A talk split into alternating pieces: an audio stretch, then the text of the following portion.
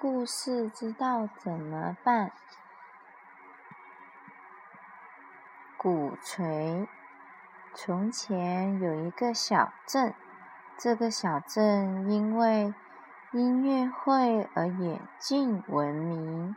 在这个小镇上住着一位小男孩，他非常喜欢打鼓，因此很想加入在音乐会上表演的乐队。乒乓乒乓乒乓咚咚，我这样打鼓。这但是这个男孩总是将将鼓敲得太响太快，他总是非常使劲的敲鼓，节奏太快了，因此他并没有被乐队选中。男孩感到非常生气，也非常难过。他将鼓踢破了，然后离开了露天集市，走进森林里。哦，他是多么生气啊！他气得用自己的鼓槌使劲地敲打那些树木，乒乓乒乓乒乓乓乓，我这样打树。哦，他是多么生气啊！他气得用自己的鼓槌使劲地打那些石头，乒乓乒乓乒乓当当，我这样打石头。很快男孩对敲打树木和石头失去了兴趣，他想打飞过去他身旁的蝴蝶，但蝴蝶幸好及时掉头飞走了。他又想去打蹦蹦跳跳的小青蛙，但青蛙也及时掉头逃走了。他又想打路旁正在睡觉的小乌龟，但是小乌龟的壳太硬了，它竟然没有任何的感觉，仍然不动声色地睡大觉。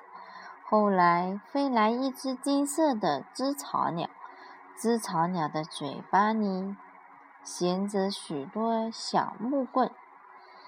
男孩看着知草鸟回到自己的鸟巢，用这些小木棒开始造自己的小房子。男孩惊讶极了，他发现知草鸟非常熟练灵巧，于是他开始用鼓槌敲打出知草鸟做出鸟窝的节奏和动作。滴答滴，滴答滴，滴答滴，我就这样敲呀敲。过了一会儿，鸟窝做好了。男孩离开了那只知草鸟，他开始从森林中往回走。他一边走，一边继续敲打刚才的节奏，滴答滴，滴答滴，滴答滴，我就这样敲呀敲。当他走到集市附近时，乐队的领队听到他回来了，领队心想，这就是我们乐队所需要的音乐呀。于是他邀请男孩带着鼓槌加入乐队。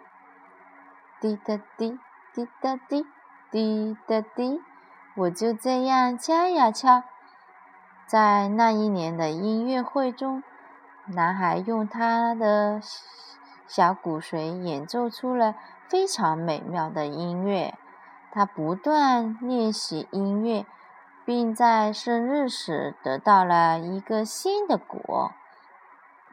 现在他可以轻松地创作出美妙的音乐了。咚咚咚咚咚咚锵，我就这样敲打鼓。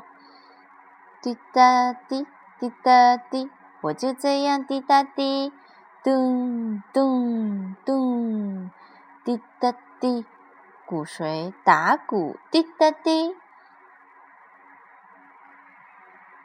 故事讲完了。故事知道怎么办？